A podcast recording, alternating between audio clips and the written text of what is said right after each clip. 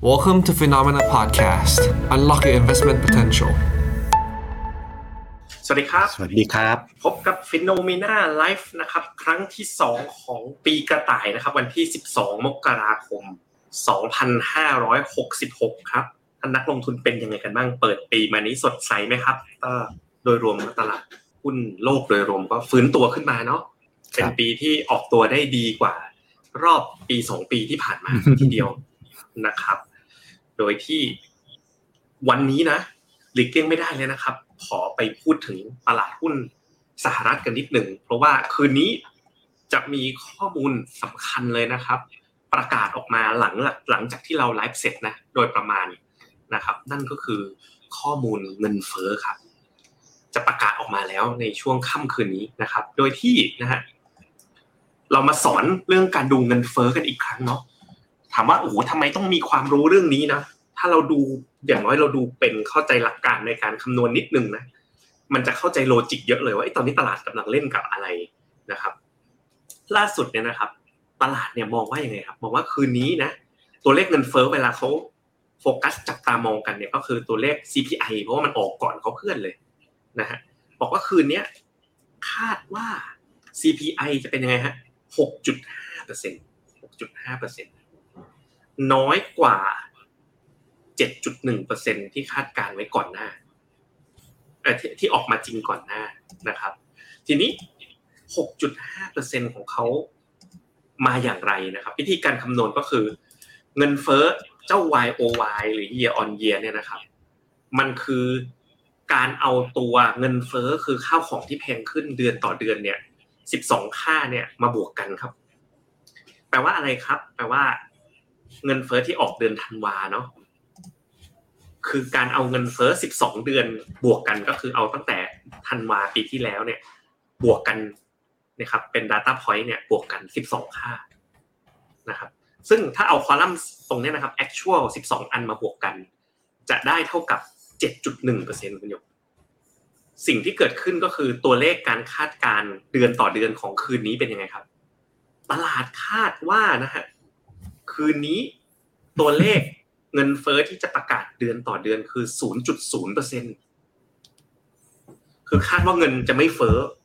ข้าวของจะไม่แพงขึ้นเดือนต่อเดือนนะฮะแต่ว่าเวลาเราบวกกัน12ค่าใช่ไหมครับตัวเลขเดือนมกราคม2012ก็จะหายไปนะครับมันก็เลยทำให้ตัวเลข12ค่ารวมกันเนี่ยปรับตัวลดลงนะครับตอนนี้ส่วนตัวนะสิ่งที่ผมลุ้นตอนนี้นะคุณหยงอยากถามความเห็นคุณหยงเหมือนกันคุณหยงว่าเป็นไปได้ไหมผมคิดว่าเป็นไปได้ที่เงินเฟ้อที่จะประกาศคืนนี้นะเดือนต่อเดือนเนี่ยจะติดลบเป็นไปได้ผมคิดว่าจะต่ำกว่าที่ตลาดคาดการณ์นะถ้าเงินเฟ้อเดือนต่อเดือนคืนนี้ติดลบเนี่ยถามว่าผมเห็นอะไรนะผมเห็นอยู่ 2-3 เรื่องนะครับเรื่องแรกก็คือราคาน้ำมันก็ยังซอฟต์ลงโดยรวมๆยังซอฟต์ลงนะครับเรื่องที่2ที่ผมสังเกตเห็นก็คือเมื่อตอนประชุมเมื่อวันอังคารเนี่ยคุณหยงไปแตกไส้ในไอ้ตัวเลข PMI ของสหรัฐมาปรากฏว่าค่าเช่าrental expense มันเริ่มมีสัญญาณปรับลดลงเมื่อวัดจาก PMI ก็เลยสงสัยนิดๆว่าเอ๊ะค่าเช่าอสังหาที่ว่ามันขึ้นเยอะๆเนี่ยมันจะลงไหมอีกอันนึงเนี่ยผมไปเห็นรีพอร์ตอีกตัวนึงบอกว่าราคารถมือ2ที่สหรัฐตอนเนี้ยมันลงเร็วมากเลยไม่รู้ว่าเกี่ยวข้องกับอะไร Tesla ลดราคารถอะไรมันเกี่ยวมั้ยไม่รู้นะครับก็เลยคิดว่าเอ๊ะคืนนี้เป็นไปได้มั้ยนะที่เงินเฟ้อเดือนต่อเดือนจะติดลบถ้าติดลบจริงเนี่ยนะครับเจ้าเงินเฟ้อปีต่อปีเนี่ยก็ 6.5 ก็อาจจะต่ำกว่านั้นเป็นไปได้ไหมนะอันนี้คือที่ผมคิดเนาะถ้าเป็นอย่างนั้นจริงเนี่ยถ้าเงินเฟ้อมันต่ำกว่า 6.5 อีกก็ถือว่าลงเร็วนะจาก 9% กว่าๆปีที่แล้วเนี่ยเขาขึ้นไปจนถึงเท่าไหร่ฮะพีคที่ 8.8 ลงมา 6.5 ถ้าเกิดโหมันลงเร็วตลาดอาจจะมองในเชิงบวกได้ไหมนะครับเหลือบไปดูนะฮะหุ้นในดวงใจผมบริษัทหนึ่งนะ Google Stock นะง่ายๆพี่โห Google Stock ผมจำได้นะตอน PE 30 กว่าเท่าได้ซื้อกันจังเลยเนาะตอนนี้ PE เหลือ18 เท่าแล้วนะ 18 เท่านี่พอๆกับอะไรนะครับพอๆกับนี่เลยเซตอินเด็กซ์บ้านเรานะ PE ย้อนหลังตอนนี้18เท่าเท่ากันเป๊ะเลยนะPE ย้อนหลัง Google กับเซตนี่เท่ากันเลยก็เลยรู้สึกว่าเอ๊ะถ้าเป็นอย่างนั้นเนี่ยตลาดหุ้นสหรัฐนะที่ทำให้เราอกหักกันมามันจะฟื้นได้ไหมในระยะสั้นเนาะผมว่าระยะกลางมันก็คงมีเรื่อง earning เนาะเดี๋ยวก็จะประกาศแหละมีเรื่องเศรษฐกิจถดถอยจะไม่ถดถอยแต่ในระยะสั้นเนี่ยก็โอ้โห NASDAQ เนี่ยจากยอดดอยเนี่ยก็ทำเอาพวกเราเจ็บกันเยอะทีเดียวนะคุณหยงคิดว่าไงครับ NASDAQ ผมว่าสั้นๆน่าลุ้นคืออย่างที่บอกมันอยู่ที่ไทม์เฟรมนี่แหละผมว่าสั้นๆเนี่ยคือตลาดก็ไม่ได้ดูยาวแล้วก็เรื่องเงินเฟ้อผมคิดว่ามันเป็นแบบที่พี่เจตพูดว่ามันสั้นๆดูเหมือนมีอัพไซด์ให้ได้ป๊อปกันแต่ว่ายาวๆแบบว่า3เดือน6เดือนนั้นก็อีกเรื่องนึงนะผมว่าแต่ว่าลุ้นกันว่าเดือนนึงเนี่ยสัปดาห์เนี้ยช่วงเนี้ยตลาดโมเมนตัมเป็นไงผมว่าก็โฟกัสอยู่ที่เงินเฟ้อซึ่งมันมีโอกาสที่จะต่ำคาดได้ครับครับผมก็อันนี้ก็เป็นแบบว่าตลาดหุ้นสหรัฐเนี่ยที่ทำให้เราอกหักกันมาอย่างต่อเนื่องนะครับแต่ว่าวันนี้เนี่ยเราจะพาไปดูอีกตลาดนึงเป็นตลาดที่คนไม่ชอบเลยอ่ะเปิดปีมาเขาไม่ชอบมีทุกคนแบร์หมดเลยรวมทั้งเราด้วยเนาะเราด้วยเราก็แบร์ด้วยเรากำลังจะมาเช็คตัวเองว่าตกลงเราแบร์ผิดหรือเปล่าเนี่ยมาดูมันหน่อยไหมเปิดมาปุ๊บวิ่งใหญ่เลยวิ่งเอานะครับไปดูพาดหัวของเราวันนี้กันเลยครับครับวันนี้นะครับก็อกหักจากหุ้นสหรัฐนะครับมารักหุ้นยุโรปแล้วหรือยังนะครับมาลองเช็คหุ้นยุโรปหน่อยนะเปิดมาก็วิ่งเอาดูว่ามีพัฒนาการมีปัจจัยเกิดอะไรขึ้นบ้างนะครับก็นะครับสัปดาห์นี้เรามีบทความนะครับจาก Franklin Metropolitan นะครับประจำสัปดาห์ทุก2สัปดาห์เนาะนะครับFranklin Metropolitan นะครับผมตอนเนี้ยนะครับเขาก็บอกว่าเรื่องของการขึ้นดอกเบี้ยของเฟดเนี่ยดอกเบี้ยนโยบายเส้นสีเขียวนะเขามากับแกนนะครับก็คือขึ้นมาแล้วแหละแต่ทุกครั้งเนี่ยนะครับมันก็จะนำไปสู่การปรับตัวลงของ ISM New Order นะก็คือดัชนีผู้จัดการฝ่ายจัดซื้อที่เป็นตัวย่อยของมันก็คือยอดคำสั่งซื้อใหม่นะครับคือเวลาแต่ก่อนเนี่ยดอกเบี้ยขึ้นพูดง่ายๆนะครับคำสั่งซื้อก็มักจะหดมันก็เริ่มหดแล้วแหละนะครับแต่ว่ามันก็จะลีดอยู่สักพักหนึ่งนะครับมันก็จะเห็นผลต่ออีกนะครับซึ่งพอดอกเบี้ยขึ้นนะครับยอดคำสั่งซื้อลงนะครับในหน้านี้คือเส้นตัวสีฟ้านะครับก็จะไปมีความสัมพันธ์กับกำไรของ S&P 500นะครับในเส้นสีส้มเนาะมันก็อันนี้วิ่งไปด้วยกันเลยฉะนั้นในหน้าเมื่อกี้บอกว่าดอกเบี้ยขึ้นไปกดดันยอดคำสั่งซื้อยอดคำสั่งซื้อก็จะมากดดันกำไรนะครับฉะนั้นก็คือไอ้เรื่องของการลดปรับประมาณการ earning อะไรเงี้ยอย่างที่บอกในระยะกลางก็ยังอย่างเงี้ยในบูมของแฟนนี่ตั้งก็ยังกดดันผมดู2เส้นนี้แล้วคุณหยงผมรู้สึกเส้นสีน้ำเงินอันนี้รูปนี้มันตั้งกี่ปีนะ30ปีเลยเนาะก็คือ ISM อ่ะที่คนชอบดูกัน PMI ISM อ่ะตัวเดียวกันเนาะที่เป็นบอกว่าเป็นปัจจัย leading indicator อันดับ1เลยถ้าดูอย่างรูปเนี้ยแปลว่าถ้ามองเป็นแบบวงวัฏจักรเศรษฐกิจเนี่ยมันเหมือนมันยังลงไม่สุดป่ะมันเป็นอย่างนั้นยังลงไม่สุดใช่เหมือนเพราะว่ามันเพิ่งผ่านเส้น50ลงมานิดเดียวเองนะคือเราต้องกวาดตาไปทางแกนซ้ายแกนซ้ายส่วน earning เนี่ย year on year change ตอนนี้คือเป็น0ใกล้0ใกล้ๆ0ใช่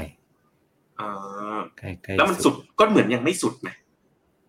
ก็ประมาณนั้นนะใช่ๆนี่ลงต่อก็อันนี้ก็เหมือนจะเรียงลงต่อถ้าดูอย่างนี้นะแปลว่าถ้ามองแบบไม่ได้ดูข้อมูลอื่นประกอบนะดูรูปนี้เพียวๆว่าเหมือนearning ลงได้อีกยังไงไม่รู้นะใช่ๆๆครับผมซึ่งนะครับอย่างนี้ในเชิงกลยุทธ์ในมุมถ้าเราตีกรอบนะว่าการลงทุนในหุ้นในสภาวะแบบนี้นะครับถ้าเอาเฉพาะในหุ้นนะจัดยังไงดีหุ้นแบบไหนที่จะยังยืนแข็งนะโดยทั่วไปเนี่ยการศึกษาดีๆที่ผ่านมาง่ายๆนะครับหุ้นปันผลนะครับหุ้นปันผลเนี่ยให้ผลตอบแทนสูงนะผลตอบแทนแกวตั้งนะครับมากกว่าหุ้นที่ไม่ปันผลนะครับในจุดสีส้มนะครับแล้วก็ความผันผวนแกนนอนเนี่ยนะความเสี่ยงเวลากระแทกลงหรืออะไรก็ซอฟต์กว่านะครับก็ค่อนข้างตรงไปตรงมากับที่เคยได้ยินกันนะครับก็บอกว่าหุ้นปันผลก็อาจจะเป็นทางเลือกหนึ่ง ในสภาพเศรษฐกิจที่ในฝั่งสหรัฐนะที่earning เนี่ยยังดูมีดาวไซด์จาก ISM และดอกเบี้ยที่ยังเรียกว่าผลจากดอกเบี้ยเนี่ยมันยังส่งผ่านไปเศรษฐกิจอาจจะยังไม่ครบนะครับก็นั่นคือบทความจาก Franklin Metropolitan นะครับไหนๆก็คุยถึง Franklin Metropolitan แล้วนะครับก็อยากจะเล่าให้ฟังเรื่องนึงเนาะนั่นก็คือล่าสุดเนี่ยนะครับทาง Phenomena นะเราก็เปิดตัวเครื่องมือใหม่นะตอนนี้ยังทำกันอยู่ในวงจำกัดเลยนะครับเครื่องมือนั้นเนี่ยชื่อว่าเจ้า Goals Navigator นะครับ Goals Navigator เนี่ยคืออะไรเนาะนี่ให้ดูนะเรามีการออกนะครับพอร์ตการลงทุนนะที่นี่อันนี้คือเราลอนช์ว่าเตรียมจะประกาศในเมื่อช่วงปลายปีที่แล้วนะครับก็เราเตรียมที่จะออกเครื่องมือการลงทุนนะครับที่ช่วยให้นะครับคนไทยนะครับสามารถที่จะใช้มี Franklin Templeton เนี่ยมาช่วยจัดพอร์ตการลงทุนให้เป็นรายคนนะครับแล้วก็สามารถที่จะมีที่ปรึกษาการลงทุนส่วนตัวได้แล้วก็มาจัดพอร์ตให้เป็นรายคนเลยนะครับซึ่งเราก็พัฒนา tools เนี้ยมาประมาณปีครึ่งนะเกือบ2ปีนะครับเพราะฉะนั้นตอนนี้เริ่มลอนช์แล้วนะครับเพราะฉะนั้นถ้าเกิดท่านใดก็ตามนะครับที่ชมรับชมรายการเราแล้วอยากจะให้มีแบบฟันเฮาส์นะครับหรือ investment house ระดับโลกไม่ได้มาให้ชวนซื้อกองทุนนะแต่ให้ฟันเฮาส์ระดับโลกเนี่ยมาจัดพอร์ตการลงทุนให้คุณเนี่ยก็ลองติดต่อในช่องทางติดต่อของเราเข้ามาได้นะครับถ้าสนใจตัว Goals Navigator นี้นะครับโอเคเราไปเข้าเรื่องยุโรปกันเลยนะครับก่อนจะเข้าเรื่องนะครับอยากเรียกว่าชวนอยากถามความเห็นท่านผู้ชมนะครับตรงๆนะมองหุ้นยุโรปยังไงปีนึงข้างหน้าจะขึ้นหรือจะลงนะครับอยากขอเก็บ pre-test ก่อนนะครับก่อนจะฟังเนื้อหาวันนี้ว่ามองกันยังไงนะถ้ามองขึ้นเนี่ยช่วยกด1เข้ามาหน่อยในคอมเมนต์นะครับถามความรู้สึกไวๆตอนนี้แหละหรือว่าอีกปีนึงเนี่ยมองไปสิ้นปีก็ได้นะครับหรือมองลงก็กด2เข้ามาหน่อยช่วยพิมพ์นิดนึงเราอยากเก็บสถิติแล้วก็ดู pre-test ก่อนแล้วเดี๋ยวฟังเนื้อหาอีกทีแล้วก็มาขอเช็คกันอีกทีว่าคิดเห็นยังไงทีนะครับคือง่ายๆคือวันเนี้ยเราอยากจะเทสว่าก่อนฟังไลฟ์กับหลังฟังไลฟ์แล้วความรู้สึกเปลี่ยนไปไหมใช่ไหมใช่ใช่ใช่ใช่โอ้มาแล้วเนี่ยมาแล้วสองมองลงนะผมก็มองลงนะพูดถึงว่าก่อนดูสไลด์ไลฟ์วันนี้นะก่อนดูผมก็จะกดมาสองเหมือนกันอุ้ยคิดว่าหนึ่งก็เยอะนะคุณบุ๊กโอ้คุณบุ๊กครับเนี่ยคนนี้แหละ1มี1มา4แล้วผมว่าสูสีเลยนะฮะ2ก็เยอะมองลงนะ1และ2ปนกันได้ครับก็เดี๋ยวเล่นกันมาเยอะเลยเล่นมาเยอะเดี๋ยวโปรดิวเซอร์จะช่วยเทคแต้มนะนับโน้ตคร่าวๆไว้แล้วก็จดเป็นสถิติไว้แล้วเดี๋ยวเรามาดูเปรียบเทียบกันว่าก่อนเนี่ยคนมอง1หรือ2มากกว่าสัดส่วนประมาณเท่าไหร่นะแล้วเดี๋ยวหลังรายการฟังไปแล้วนะครับก็ถามอีกทีแล้วก็อยากให้กดกันมาอีกครั้งหนึ่งนะครับแล้วก็รวบรวมกันนะครับโอเคนะครับไปเริ่มเนื้อหากันนะครับก็อัปเดตสถานการณ์หน่อยนะครับผมคิดว่ามันเรื่องหนึ่งที่ออกไปจากความสนใจของอาจจะไม่รู้ทุกท่านหรือเปล่าหรือว่าอาจจะน้อยลงอ่ะพื้นที่สื่อนะครับก็คือเรื่องของยูเครนกับรัสเซียเขายังมีสู้ๆกันอยู่นะแต่ว่าไปจับอย่างนี้ครับช่วงปีใหม่เนี่ยนะครับ2สัปดาห์ก่อนหน้านะครับเริ่มนะครับท่าทีของปูตินเริ่มบอกว่าพร้อมที่จะเจรจานะในช่วงแบบคริสต์มาสนะมันก็เราก็เฮ้ยใจดีช่วงคริสต์มาสหรือเปล่าอะไรอย่างเงี้ยนะครับแล้วก็เริ่มมีแบบเนี่ยนะครับข่าวเรื่องแบบว่าเอ้ยพร้อมนะที่จะคุยถ้าบนเงื่อนไขอะไรก็ตามนะแต่ว่าเขาก็เป็นคนออกตัวมานะครับหรือแม้แต่ข่าวแบบที่ผมอ่านแล้วก็แบบแบบพอสมควรกันนะเมื่อวานนี้เองนะครับก็คือบอกว่าทางปักกิ่งเนี่ยนะครับบอกว่าให้ทบทวนหน่อยประเมินนโยบายต่างประเทศกับรัสเซียหน่อยเพราะว่ากลัวว่ารัสเซียเนี่ยจะสูญเสียความเป็นมหาอำนาจหลังจากเนี่ยบุกเรื่องยูเครนหรืออะไรก็ตามผมอ่านแล้วก็แบบช็อกๆเหมือนกันนะว่าท่าทีของเหมือนเขากำลังเสียรังวัดอะไรบางอย่างหรือเปล่าใช่เหมือนตอนนี้มันเหมือนทั้งโลกแล้วนะถ้าเกิดว่าจีนเริ่มเปลี่ยนท่าทีแบบทั้งโลกเริ่มแบบ against รัสเซียประมาณแบบนั้นแหละ นะครับซึ่งมันก็เป็นมูฟที่แปลกใจนะครับในช่วงแล้วก็จริงๆเป็นมูฟที่เรียกว่าดีกับตลาดละกันนะผมคิดว่านะครับซึ่งนะครับอีกปัจจัยหนึ่งที่เรียกว่าเข้ามาเป็นปัจจัยฤดูกาลแล้วก็เดิมเนี่ยเป็นปัจจัยที่กดดันมากๆคือเรื่องฤดูหนาวจำกันได้นะปีที่แล้วอะยุโรปโดนตัดขาดนะครับจากเรื่องแก๊สจากอะไรจากรัสเซียนะครับแล้วก็บอกว่าจะมีวิกฤตพลังงานฤดูหนาวนี้ชัดแย่แน่นะครับแต่ปรากฏว่าฤดูหนาวปีนี้มันร้อนไปถึงที่ยุโรปนะบ้านเราหนาวนะบ้านเราหนาวก็เลยกลายเป็นว่าเนี่ยเขาบอกสกีรีสอร์ทยังต้องปิดไม่มีหิมะนะครับก็เลยคิดว่าไอ้เรื่องปัจจัยที่รอดไปเนาะรอดไปนะครับจะว่าไปนี่ยุโรปกับไอ้ยูเครนเนี่ยรัสเซียเขาลบกันมาเกือบปีแล้วนานแล้วล้าๆว่าไงผมว่ามันกินทรัพยากรไม่ใช่น้อยๆนะลบกันมาเนี่ยผมดูข่าวใน The Guardian เนี่ยผมมีรูปให้ดูโอ้ดูแล้วมันไอ้นี่มากเลยอ่ะนี่คือภาพล่าสุดเลยนะในประมาณแบบเนี่ยณวันที่11มกราคมนะนี่เป็นทหารยูเครนลบกันแบบลบกันเป็นอาชีพแล้วตอนนี้นะเป็นทั้งปีเลยนะท่ามกลางเป็นบังเกอร์อากาศเป็นหน้าหนาวอยู่เนาะในยูเครนในปัจจุบันนะครับก็ผมว่านานๆอย่างเงี้ยยิ่งนานไปกลายเป็นเริ่ม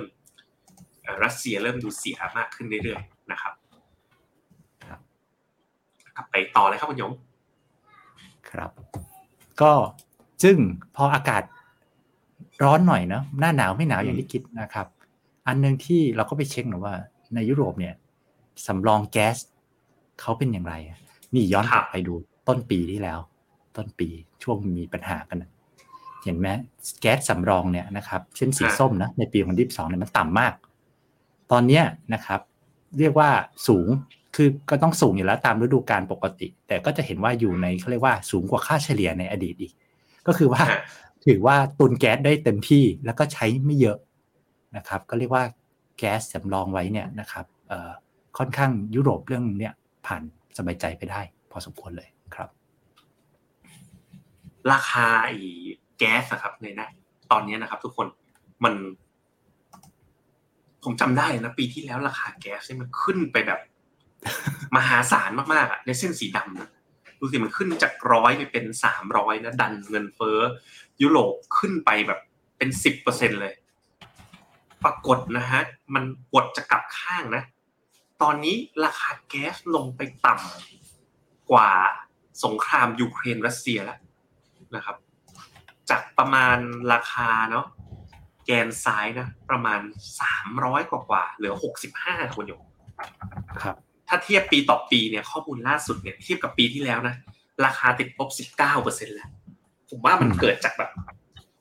ไปกักตุนมากเกินไปไงแล้วแก๊สนะอันนี้ผมก็ความรู้ไม่ค่อยเยอะนะท่านผู้ชม Phenomena อาจจะช่วยเติมได้เพราะจริงๆผู้ชมเราเป็น expert ในหลายๆด้านเนาะเผื่อใครอยู่ oil and gas ก็คือผมว่าแก๊สมันเป็นอะไรที่อะไรอะความผันผวนของราคามันมีได้สูงไงพอไปกักตุนแก๊สมาเยอะๆตาม storage ที่มีปรากฏใช้น้อยปุ๊บ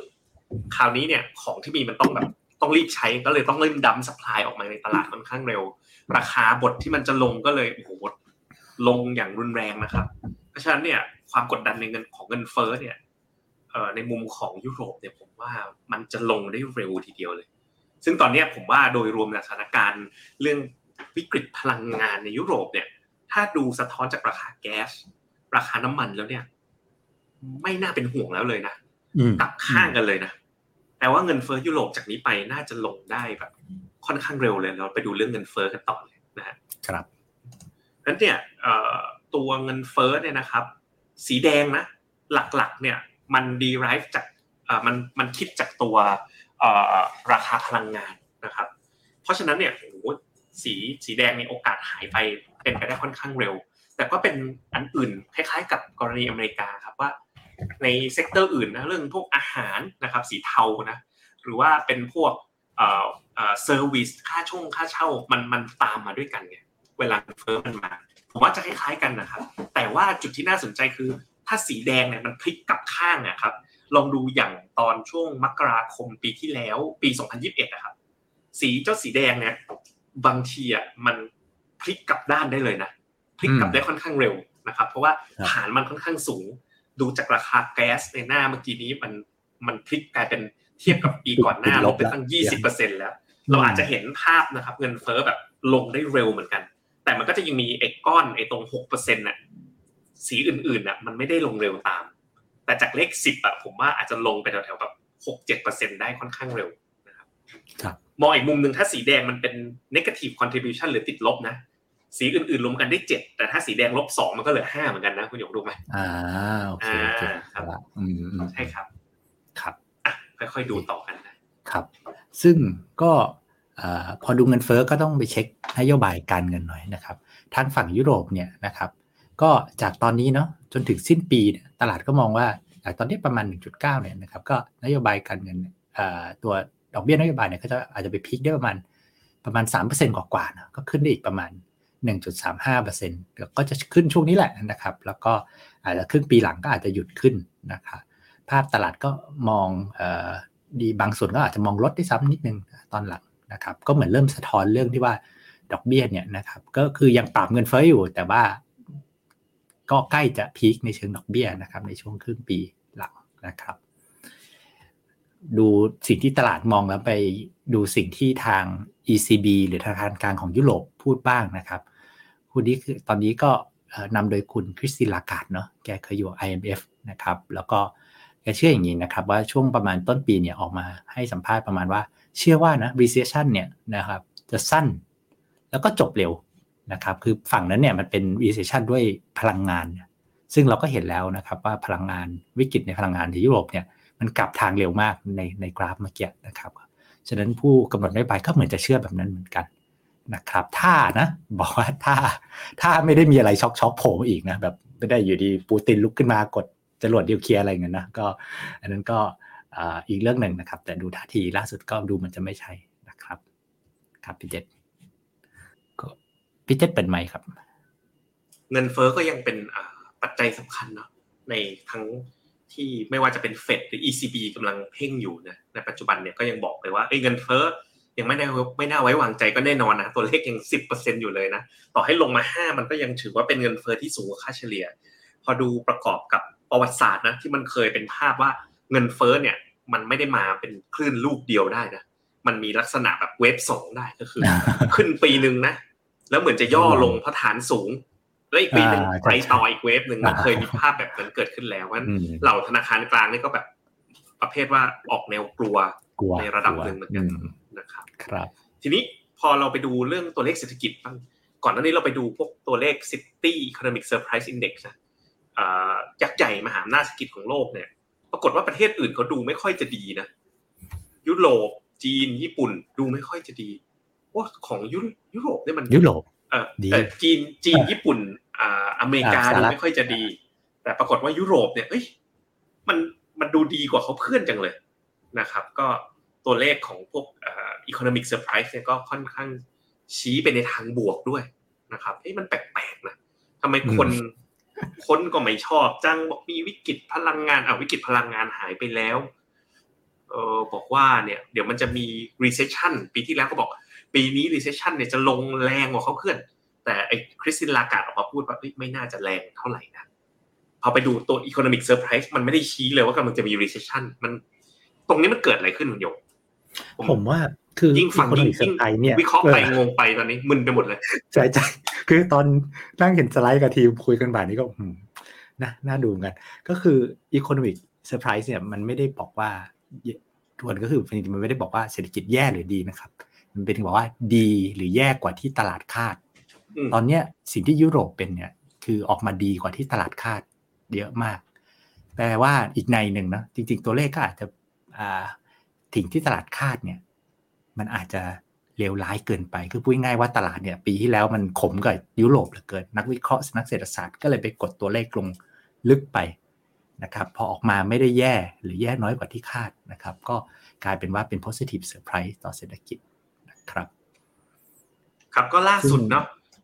อยากจะให้ไปดูตัวหนึ่งเมื่อคืนนี้เนี่ยมีตัวหนึ่งที่ออกมาก็คือ World Bank เมื่อคืนนี้เพิ่งประกาศเลยนะ World Bank นะประกาศ GDP forecast มาผมเอาแบบเอาเวอร์ชั่นไทยแล้วกันอ่ะในแง่ของประชาชาติธุรกิจแล้วกันนะครับ World Bank เนี่ยหั่น หันคาดการ GDP โลกเนี่ยเหลือ 1.7% คุณหยกแล้วก็บอกว่าเตือนเลยเพิ่งเตือนเมื่อคืนนี้นะระวังเศรษฐกิจจะถดถอยหนักกว่าที่คาดนะครับแล้วก็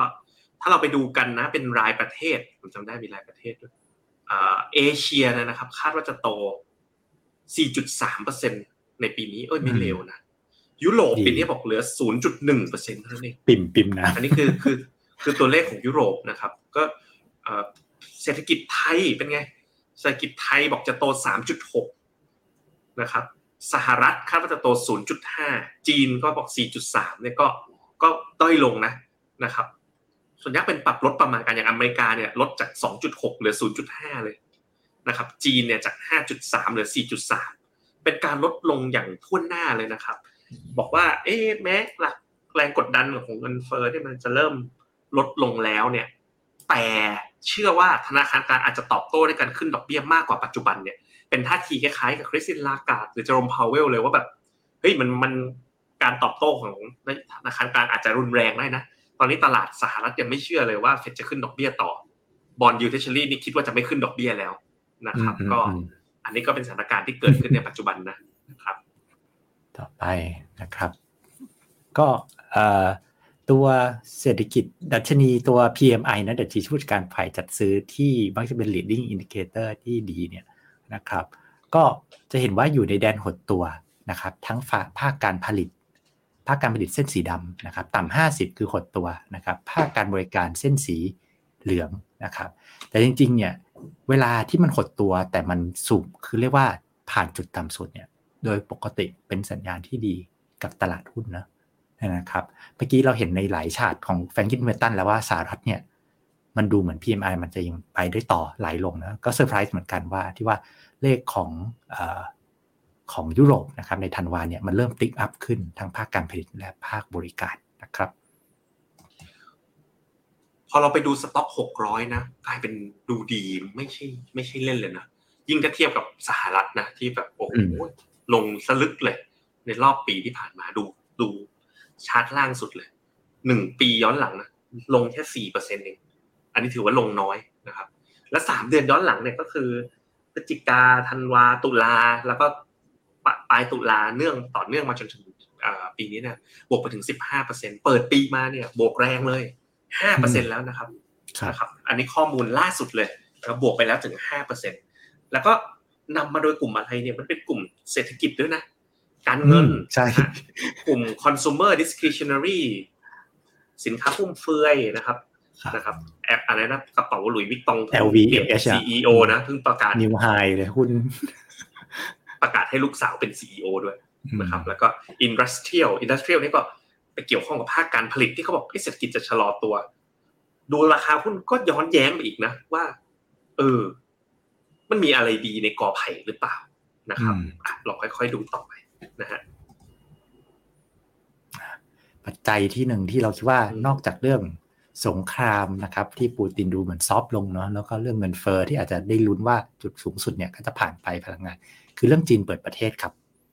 ถ้าเราจำกันได้ช่วงปลายปีเนาะจีนก็บอกนะวันที่8เปิดประเทศกันนะครับก็สำคัญยังไงนะเพราะว่าจริงๆเศรษฐกิจของจีนกับยุโรปเนี่ยจริงๆแล้วใกล้ชิดกันมากนะครับพอนี่คือเขาเรียกว่านายกรัฐมนตรีของเยอรมนีนะเขาเรียกว่าแชนเซลเลอร์เนี่ยนะครับคุณโอลาฟโชลเนี่ยก็ไปบินตรงไปเจอคุณสีจิ้นผิงเป็นคนแรกๆผู้นำประเทศใหญ่ๆแรกๆที่ได้เจอคุณสีจิ้นผิงตอนที่คุณสีจิ้นผิงเนี่ยเริ่มออกมาเดินทางเจอผู้นำโลกนะครับก็จะเห็นว่าเนี่ยความสัมพันธ์และความเกี่ยวข้องมันแน่นกันจริงๆนะครับเพราะอะไรนะครับเพราะว่านี่คือยอดนำเข้านะครับการซื้อค้าขายกับจีนนะครับระหว่างยุโรปกับจีนนะครับนำเข้าคือแท่งสีเทายุโรปเนี่ยนำเข้าสินค้าจากจีนเนี่ยประมาณ 22% นะครับของมูลค่าแล้วก็ส่งออกไปเนี่ยก็ 10% นะครับก็คือจีนเนี่ยเป็นเรียกว่าคู่ค้าสำคัญมากๆของยุโรปแล้วก็สำคัญมากขึ้นด้วยนะครับในช่วงปีหลังๆนะครับก็เห็นชัดว่าจีนกับยุโรปก็การที่จีนเปิดเนี่ยน่าจะมีประโยชน์กับยุโรปมากไปดูกันในมุม valuation กันบ้างนะครับ valuation ยุโรปในปัจจุบันเนาะสอนดูไอ้ตัว กราฟ4ควอดรันของเราอีกครั้งนึงนะหลายๆคนอาจจะบอกว่าโอ้ยกราฟนี้ทำไมดูยากจังเลยนะเวลาดูนะเราดูซ้ายขวากับบนล่างแล้วกันซ้ายขวานี่คือเทียบกับ PE ของตัวเขาเองในอดีตนะถ้าอยู่ทางซ้ายแปลว่าถูกเมื่อเทียบกับตัวเองในอดีตนะครับถ้าอยู่ทางขวาแปลว่าแพงเมื่อเทียบกับตัวเองในอดีตซึ่งในที่นี้เราดู10ปีนะครับทีนี้ถ้าอยู่บนคือแพงกว่าเมื่อเทียบกับโลกถ้าอยู่ล่างคือถูกเมื่อเทียบกับโลกนะครับคือแต่ละตลาดเนี่ยมันก็จะมีที่ของมันว่าถ้าเทียบกับโลกในอดีตแล้วตอนนี้มันแพงหรือมันถูกนะครับปรากฏว่าอะไรก็ตามที่อยู่ล่างซ้ายเนี่ยเป็นกลุ่มถูกนะยุโรปตอนเนี้ยจริงๆมันฟื้นขึ้นมาค่อนข้างเร็วนะมันย้ายจากล่างซ้ายสุดเลยนะคุณหยงแล้วพุ่งทะแยงมาจนจากแถวโซน -2 อ่ะ -2 พุ่งมาเป็น -1 standard deviation จะเป็นภาพคล้ายๆกับ MSCI China นะจากที่เราโอ้โหมันฟื้นมาค่อนข้างเร็วนะแป๊บเดียวใน MSCI China นี่จะเข้าที่ตรงกลางแล้วถึงบอกว่าจุดแบบ screaming buy ที่น่าซื้อเนี่ยมันของจีนเนี่ยมันอาจจะแบบผ่านไปแล้วแต่ว่ามันโดยรวมเนี่ยถ้าดู MEVT ก็ยังน่าสนใจอยู่ยุโรปนี่ยังดูถูกกว่ากลุ่มที่มันดูน่าสนใจของเพื่อนเลยก็เป็นเวียดนามกลุ่มที่มันดูแพงแบบแพงจนแบบไม่น่าเสี่ยงกับมันมากก็คืออย่างอินเดียนะอยู่ซะบนขวาไกลกว่าเพื่อนเลยนะครับจริงๆจากที่เราสังเกตในการใช้รูปนี้นะคุณหยกถ้ามันไปแบบอยู่มุมล่างซ้ายจริงๆนะแล้วแบบมันไม่ใช่แบบสไตล์แบบลาตินอเมริกาอยู่ตรงนั้นตลอดเลยนะอาจจะยกเว้นลาตินอเมริกาให้แต่ถ้าเป็นแบบประเทศใหญ่ๆหน่อยนะจีนยุโรปญี่ปุ่นอเมริกานะถ้ามันลงไปล่างซ้ายจัดๆเนี่ยเลยไอ้ควอดนั้นล่างซ้ายสุดนี้ผมดูไอ้ตัวนี้มาเป็นปีๆแล้วนะก็จากทีมเราที่ทำกันมาเนี่ยผมว่าน่าสนใจเหมือนกันนะครับต่อไปนะครับก็คือรูปนี้แหละผมว่าเป็นคีย์สไลด์เลยนะฮะผมเนี่ยได้คำตอบเลยว่า1หรือ2นะว่าคิดว่าขึ้นหรือลงจากรูปนี้ยังไม่บอกว่าผมคิดยังไงโอเคแต่ว่าข้อนึงที่ผมสังเกตเห็นน่ะคุณโยมครับตัวเส้นสีเหลืองคือกำไรย้อนหลังของยุโรปอ่ะกับการประมาณการกำไรอ่ะมันไม่ค่อยจะโดนเลยนะอ๋อโอเคๆสีแดงสีเหลืองมันไม่ค่อยโดนเลยเทรลลิ่งก็ยังโตต่อเนื่องยูโรอ่อนช่วยข้อหนึ่งที่ผมเห็นอีกอันนึงนะสีแดงอ่ะกับสีเหลืองมันจะเท่ากันอยู่แล้วอ่ะหมายความว่าไงหมายความว่า earning ย้อนหลัง12เดือนเนี่ยใกล้กับ earning อนาคต12เดือนแต่ง่ายๆก็คือแต่เขาไม่โตนะไม่โตตลาดคาดผมบอกอีกอันนึงก็คือถ้าสีแดงเกิดมันบอกเศรษฐกิจจะชะลอตัวนะล่าสุดWorld Bankบอกเศรษฐกิจโต 0.1 มันก็ต่ำมากเกิดสีแดงมันโดนลดประมาณการลงเนี่ยเฮ้ยเป็นไปได้ไหมว่ามันจะถึงขั้นปีนี้ earning อาจจะติดลบเป็นไปได้ไหมสำหรับญี่ปุ่นอันนี้คือในมุมมองผมนะผมกลับมองว่าเข้าใจแล้วตลาดเนี่ยโดยเฉพาะเส้นสีแดงมันค่อนข้างมอง optimistic ในเชิงบวกเหมือนกันคุณลองคิดยังไงมาดูโอเคผมบอกพี่เจษมองแบบละเอียดแบบผมไม่ได้มอง เป็นมุมแต่ว่าผมว่าเป็นไปได้แต่ว่ามันก็อยู่ผมคิดว่าปัจจัยหนึ่งที่เราต้องคิดคือเรื่องจริงๆที่มันแข็งได้ขนาดนี้นะคนก็บอกนี่ผ่านมาเกือบปีแล้วสงครามกันแทบแย่ทำไม earning เอาแบบที่ผ่าน trailing ย้อนหลังด้วยนะรายไตรมาส4ไตรมาสย้อนหลังเส้นเหลืองไม่ลงเลยขึ้นเราจำกันได้ปีแล้วดอลลาร์แข็งมากแล้วยุโรปเนี่ยง่ายๆอย่างหุ้นตัวใหญ่ๆทั้งหลายเนี่ยวิกหรือ LVMH ISML อะไรพวกเนี้ยขายนอกทวีปทั้งนั้นคือดอลลาร์แข็งยูโรอ่อนปีที่แล้วเนี่ยได้กำไรเต็มๆนะครับปีนี้เนี่ยไอเทลวินตรงนั้นไม่น่าได้ฉะนั้นยิ่งเยอะยูโรยิ่งแข็งขึ้นมาเท่าไหร่เนี่ยเดี๋ยวสักพักมันอาจจะมาเฮิร์ตตรงนี้ได้เหมือนกันก็เป็นไปได้ที่มันจะติดลบ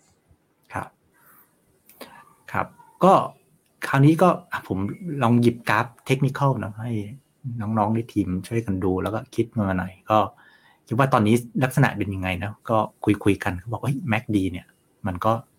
ดูสวยนะตัดขึ้นนะครับ buy signal แต่ว่า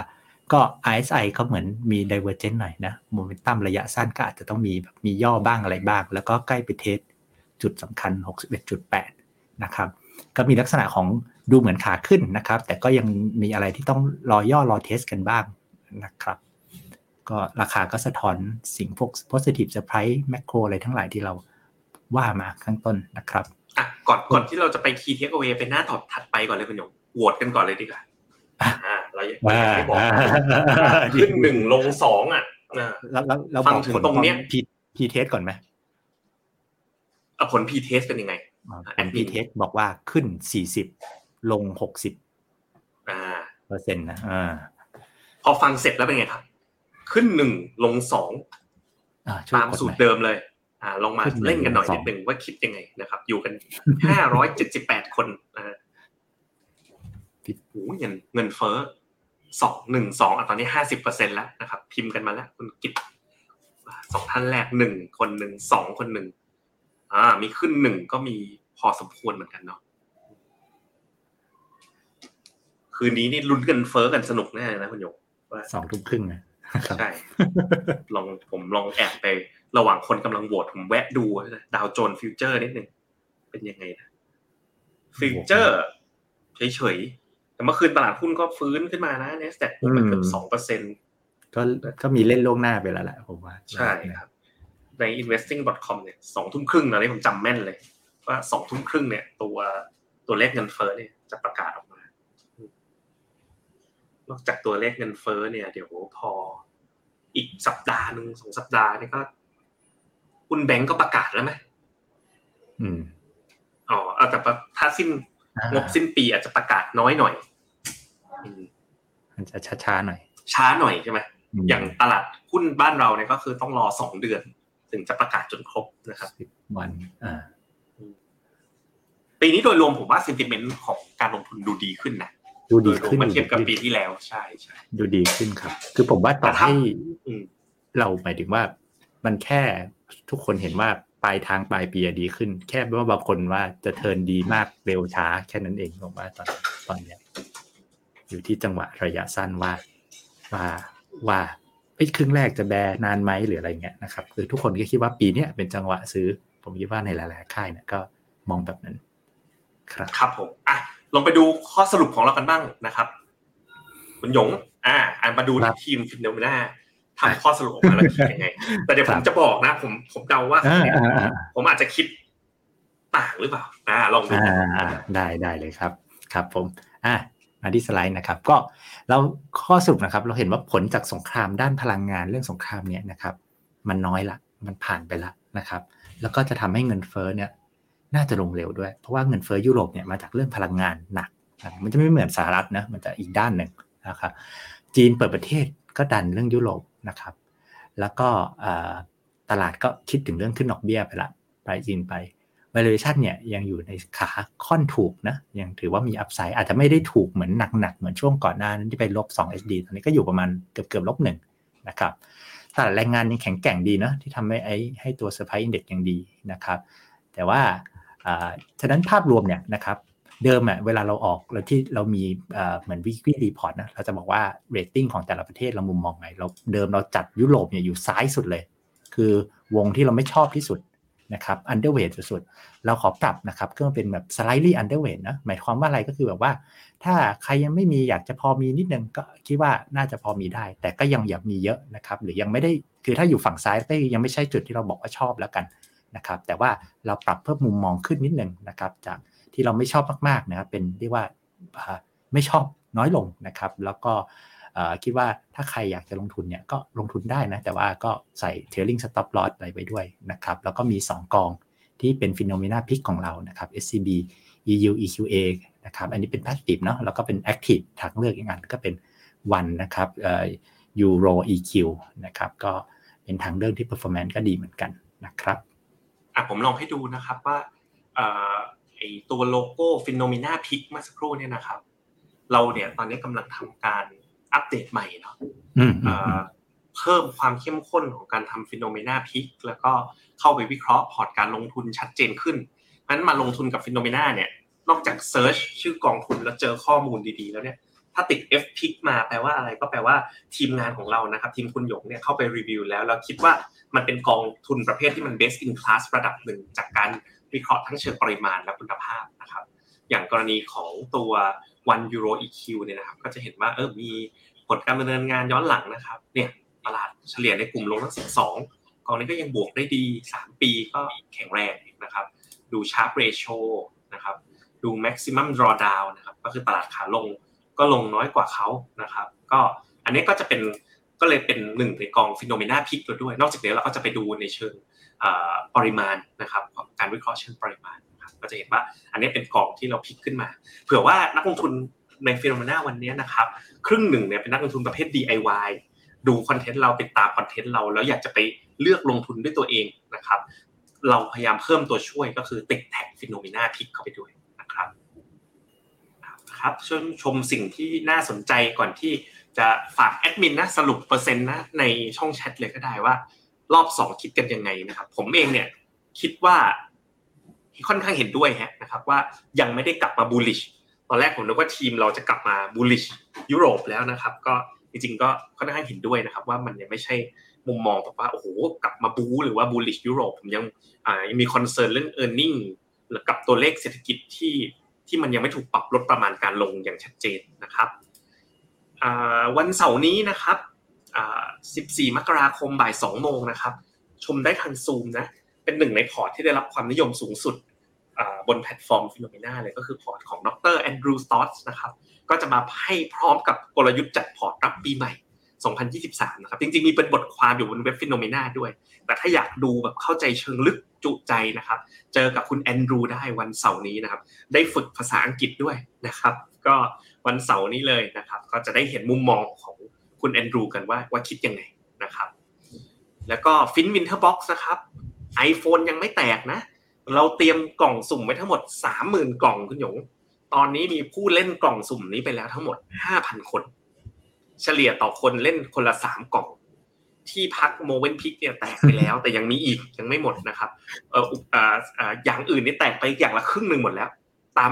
สัดส่วนเลยนะกล่องสุ่มเราก็คือทำตาม Random Box จริงๆนะครับก็คือออกไปอย่างละ 50% แต่ iPhone 14 Pro อยากแจกมากๆนะครับถึงสิ้นเดือนนี้ยังไม่แจกนะครับเดี๋ยวเกิดไม่แตกเอามาแจกในไลฟ์เลยดีไหมครับ14 Pro เราได้สั่งพรีออเดอร์ไว้แล้วด้วยนะครับเพราะฉะนั้นใครที่ลงทุนกับ Phenomena แล้วเปิดไปจะเจอตุ้มฟินน่ะอยู่ในหน้าพอร์ตไปเล่นกันนะส่วนใครที่ยังไม่ลงทุนผมบอกเคล็ดลับให้นะครับใครดูเราแล้วยังไม่ลงทุนเปิดบัญชี Phenomena เปิดบัญชีใหม่เขาแจกฟินเลยพอแจกฟินเสร็จนะเปิดบัญชีเสร็จได้สุ่มก่อนเลยนะครับเผื่อ iPhone แตกก็มีโอกาสด้วยเช่นเดียวกันนะครับไป Q&A กันนะครับรอฟินเข้ากระดานเทรดเลยมีแน่นะครับมีแน่นะครับ Sooner or later คือมุมมองของเราในเรื่องนี้เนาะขอแตะเรื่องที่แบบว่าเซนซิทีฟนิดนึงนะสมมุติว่าเรื่องเอาโทเค็นเข้าไปเทรดจะทำไหมนะฮะตอบเลยว่าจะทำนะครับแต่จะทำเมื่อไหร่นะครับเราไม่รีบนะเราอยากให้มันเป็นยูทิลิตี้โทเค็นชนิดหนึ่งนะครับแล้วเราอยากให้มันเกิดยูทิลิตี้โดยแพร่หลายก่อนตอนนี้คนที่ถือฟินเนี่ยมีเป็นหลักหลายหมื่นคนแล้วนะเยอะเลยแล้วคนที่เริ่มใช้ฟินตอนนี้เพิ่งมี 5,000 คนนั่นเองและยูทิลิตี้ก็เพิ่งออกมาอย่างเดียวผมอุบไว้ให้นะสิ้นเดือนนี้จะมียูทิลิตี้อย่างที่2ของฟินออกมานะครับแต่ว่าพอมันเกิดยูทิลิตี้แพร่หลายเกิดซัพพลายดีมานด์แพร่หลายเมื่อไหร่เนี่ยก็อาจจะมีการเอาเข้ากระดานเทรดนะครับก็มีแผนอยู่แล้วนะครับมีถามเรื่องเวียดนามมาคุณหยง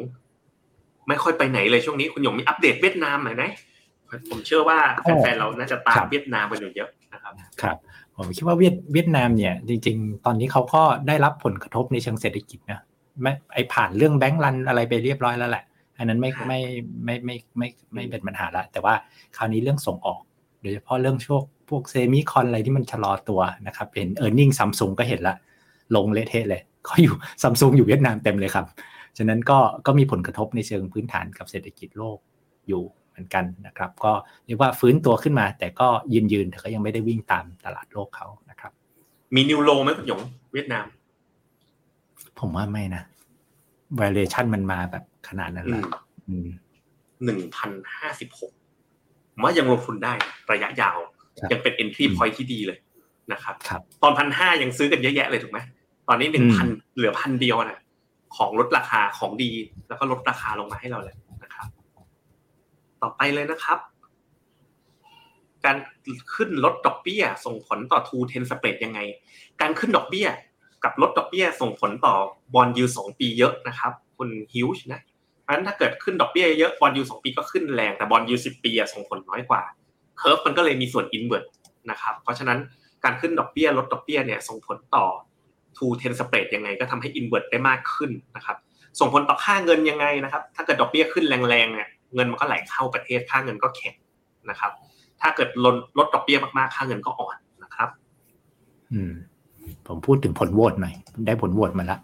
ก่อนพีเทสนะก่อนรายการนะมองขึ้น40ลง60หลังรายการนะครับก็มองขึ้น70ลง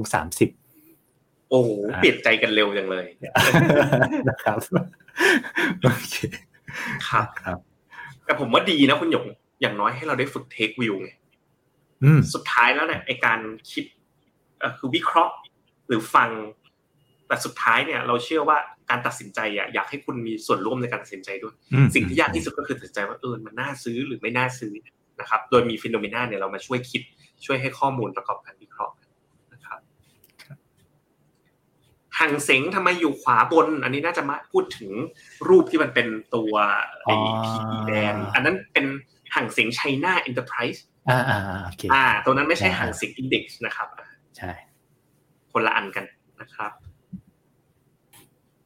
ก็มีโหวตกันโอ้คุณแซม KEUX กำไร 12% แล้วนะครับคุณสุรพัฒน์ได้บอกก็รีบาลานซ์ออกไปสิครับเข้าท่าดีนะก็เอากำไรออกสิครับเข้าจีนไปแล้วเสียดายไม่ต้องเสียดายนะครับคุณกิตตกรผมว่ายังไปได้อยู่สมมุติเงินเฟ้อถ้าเกิดว่าเฟดขึ้นดอกเบี้ยตามคาดสลึงหนึ่งดีกับยุโรปหรือ EM ไหมผมว่าถ้าขึ้นสลึงหนึ่งเนี่ยกลางๆเพราะตลาดก็คิดว่าขึ้นแค่สลึงเดียวแต่ถ้าขึ้นมากกว่าสลึงนี่ข่าวร้ายแน่นอนถ้าไม่ขึ้นเนี่ยมีแบบตีกลองอ่ะมีเฮจริงถ้าไม่ขึ้นนี่เฮเลยนะครับโอ้วันนี้คำถามมาเรื่อยๆเลยนี่คุณมิสเตอร์อิฟถามแนะนำกองไทยหน่อยกองก็ TSF ถ้าหุ้นใหญ่นะชอบสไตล์แบบพลิกหุ้นเยอะๆนะครับจัดหน่อยคุณเล็กนี่ผมหลายใจมากเลยผมมีในใจ3ค่ายเลยผมพอเดาแล้วมีค่ายไหนวะพี่คุณหลงเดาที่คุณหลงเดาก็เดาถูกแล้วนะทาลิส1ทิสโก้1ครับแล้วก็ Asset Path 1 Asset Path 1ใช่ตามนั้นนะครับจดโพยไว้ ASP SME Tisco MS นะครับสองกองนี้ผมชอบมานานแล้วก็ตั้งแต่ตั้งPhenomenaเขาบอกก็ชอบสองกองนี้จนถึงวันนี้ก็ไม่เคยเปลี่ยนเลยนะครับแล้วก็ชอบTLNSEQ EQ นะปานดวงใจถามหังเส็งยังเข้าได้ไหมผมว่ายังเข้าได้นะหังเส็งจริง valuation มันค่อนข้างลึกด้วยแหละสหรัฐฟื้นตัวขึ้นมาตกรถยังมาดูดิมาดูหน้าตาของรถก่อนถ้าจะรู้ว่าอยากรู้ว่าตกรถยังมาดูรถก่อนว่าหน้าตายังไงนี่รถหน้าตายังไม่ตกหรอกถ้ามันจะขึ้นจริงนะยังไม่ตกรถหรอกถ้าจะขึ้นจริงหรือ NASDAQ เป็นไงยังไม่ตกหรอกครับยังครับคำถามคือรถอ่ะมันขึ้นจริงหรือเปล่ารถมันจะวิ่งจริงหรือเปล่านะครับกองทุนน้ำมันช่วงนี้เอาไงคุณหยงกองทุนน้ำมัน$78ไม่เอาตั้งแต่เราไม่เอาตั้งแต่มันอยู่78ครั้งที่แล้วแล้วก็ไป100ตอนมัน78ครั้งที่แล้วนะดูจากกราฟผมนะนี่ตอน78ครั้งที่แล้วก็ไม่เอานะครับนี่แล้วมันก็ขึ้นไปนู่นเลย120ก็ขึ้นไปโน่นก็ไม่เอามันก็ลงมาก็ไม่เอานะก็คือไม่เอาสักทีนะฮะส่งนี้ก็ดีนะไม่ต้องเดาตลาดถ้ามันลงก็ซื้อขึ้นก็ขายครับอย่างนี้ผมว่าเซ็งลีนะได้ซื้อถูกขายแพงนะครับหังเส็งยังเข้าได้ไหมผมว่ายังเข้านะเหมาะลงทุนระยะยาวได้อยู่เพราะว่าแบบหุ้นหลักๆในหังเส็งอาลีบาบาเทนเซ็นอะไรเนี่ยมันยัง valuation มันไปเยอะนะdeep discount เปิดพอร์ตกับ Phenomena ได้โทเค็นแล้วเอาโทเค็นไปเล่นกล่องสุ่มได้ iPhoneแล้วขาย iPhone เอาเงินวนกลับมาลงทุนโอ้โหคิดได้นะแต่ก็ทำได้ iPhone ราคามือ2ดีนะครับโอเค ถ้าเฟดไม่ขึ้นดอกเบี้ยซื้อตราสารหนี้ได้เลยมั้ยคะต้องซื้อตั้งแต่ตอนนี้เลยครับถ้าเฟดไม่ขึ้นดอกเบี้ยเนี่ยโอ้โหยิวลงกระจายกองทุนญี่ปุ่นลงทุนระยะยาวเป็นไงสำหรับลงทุนระยะยาวเราไม่เคยแนะนำไปที่กองทุนญี่ปุ่นเลยนะครับก็เป็นประมาณนี้นะครับเคลียร์หมดทุกคำถามเห็นได้ชัดเลยคุณหยงเปิดปีมานะเขาเรียกว่าอะไร participation rate นะของคนดูนะเยอะขึ้นนะดูทุกคนคึกคักสดใสนะผมสังเกตรายการคุณแบงค์ตอนเช้าก็คนก็มาดูมาสนใจเรื่องการลงทุนเยอะขึ้นยอดวิวใน YouTube ก็แบบบางวันไปจะ 3,000 คนแล้วตอนเช้าพอมาตอนเย็นก็จะเบาหน่อยนะครับแต่ว่าถ้าของไลฟ์เรานะยอดทุก channel รวมกันเกิน500แบบว่าเริ่ม